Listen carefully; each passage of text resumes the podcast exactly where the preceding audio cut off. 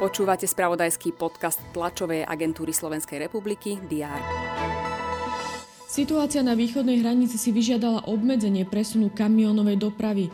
Dôvodom je náraz nákladnej dopravy. Kolóny sa tvoria nielen pred hraničným priechodom Vyšnej Nemeckej, ale aj v prihraničných oblastiach. Starostka Červenej vody Zuzana Džačovská zostáva vo funkcii. Referendum o jej odvolaní bolo neplatné. Vo veku 85 rokov zomrel politik a bývalý minister zahraničných vecí Českej republiky Karel Schwarzenberg.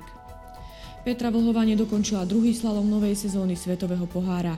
Vo fínskom Levi suverénne viedla po prvom kole, v druhom vypadla. Aj tieto informácie priniesol uplynulý deň. Po víkende sme späť s prehľadom očakávaných udalostí.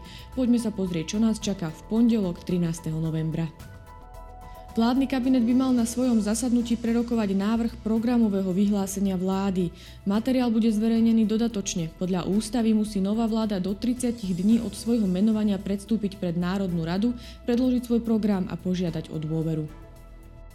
Naplánovaná je aj tlačová konferencia prezidentky Zuzany Čaputovej. Informovať má o dosiahnutí čiastkových cieľov v rámci projektu, ktorého ambíciou je urobiť z prezidentskej kancelárie do roku 2030 prvú uhlíkovo neutrálnu verejnú inštitúciu na Slovensku.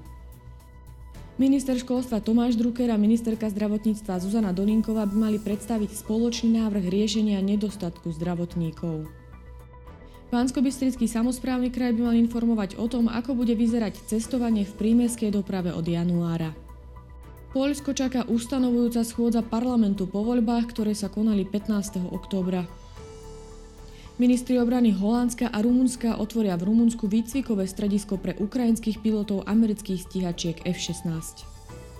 Súd v Rusku by mal rozhodnúť v kauze výtvarničky Saši Skočilenkovej, ktorá minulý rok v obchodoch s potravinami vymieniala cenovky za lístky s údajmi o počtoch zabitých vo vojne na Ukrajine a s výzvou na zastavenie bojov. Prokuratúra pre ňu žiada 8-ročný trest odňatia slobody. Počas dňa bude prevažne zamračené, na západe občasný dážď.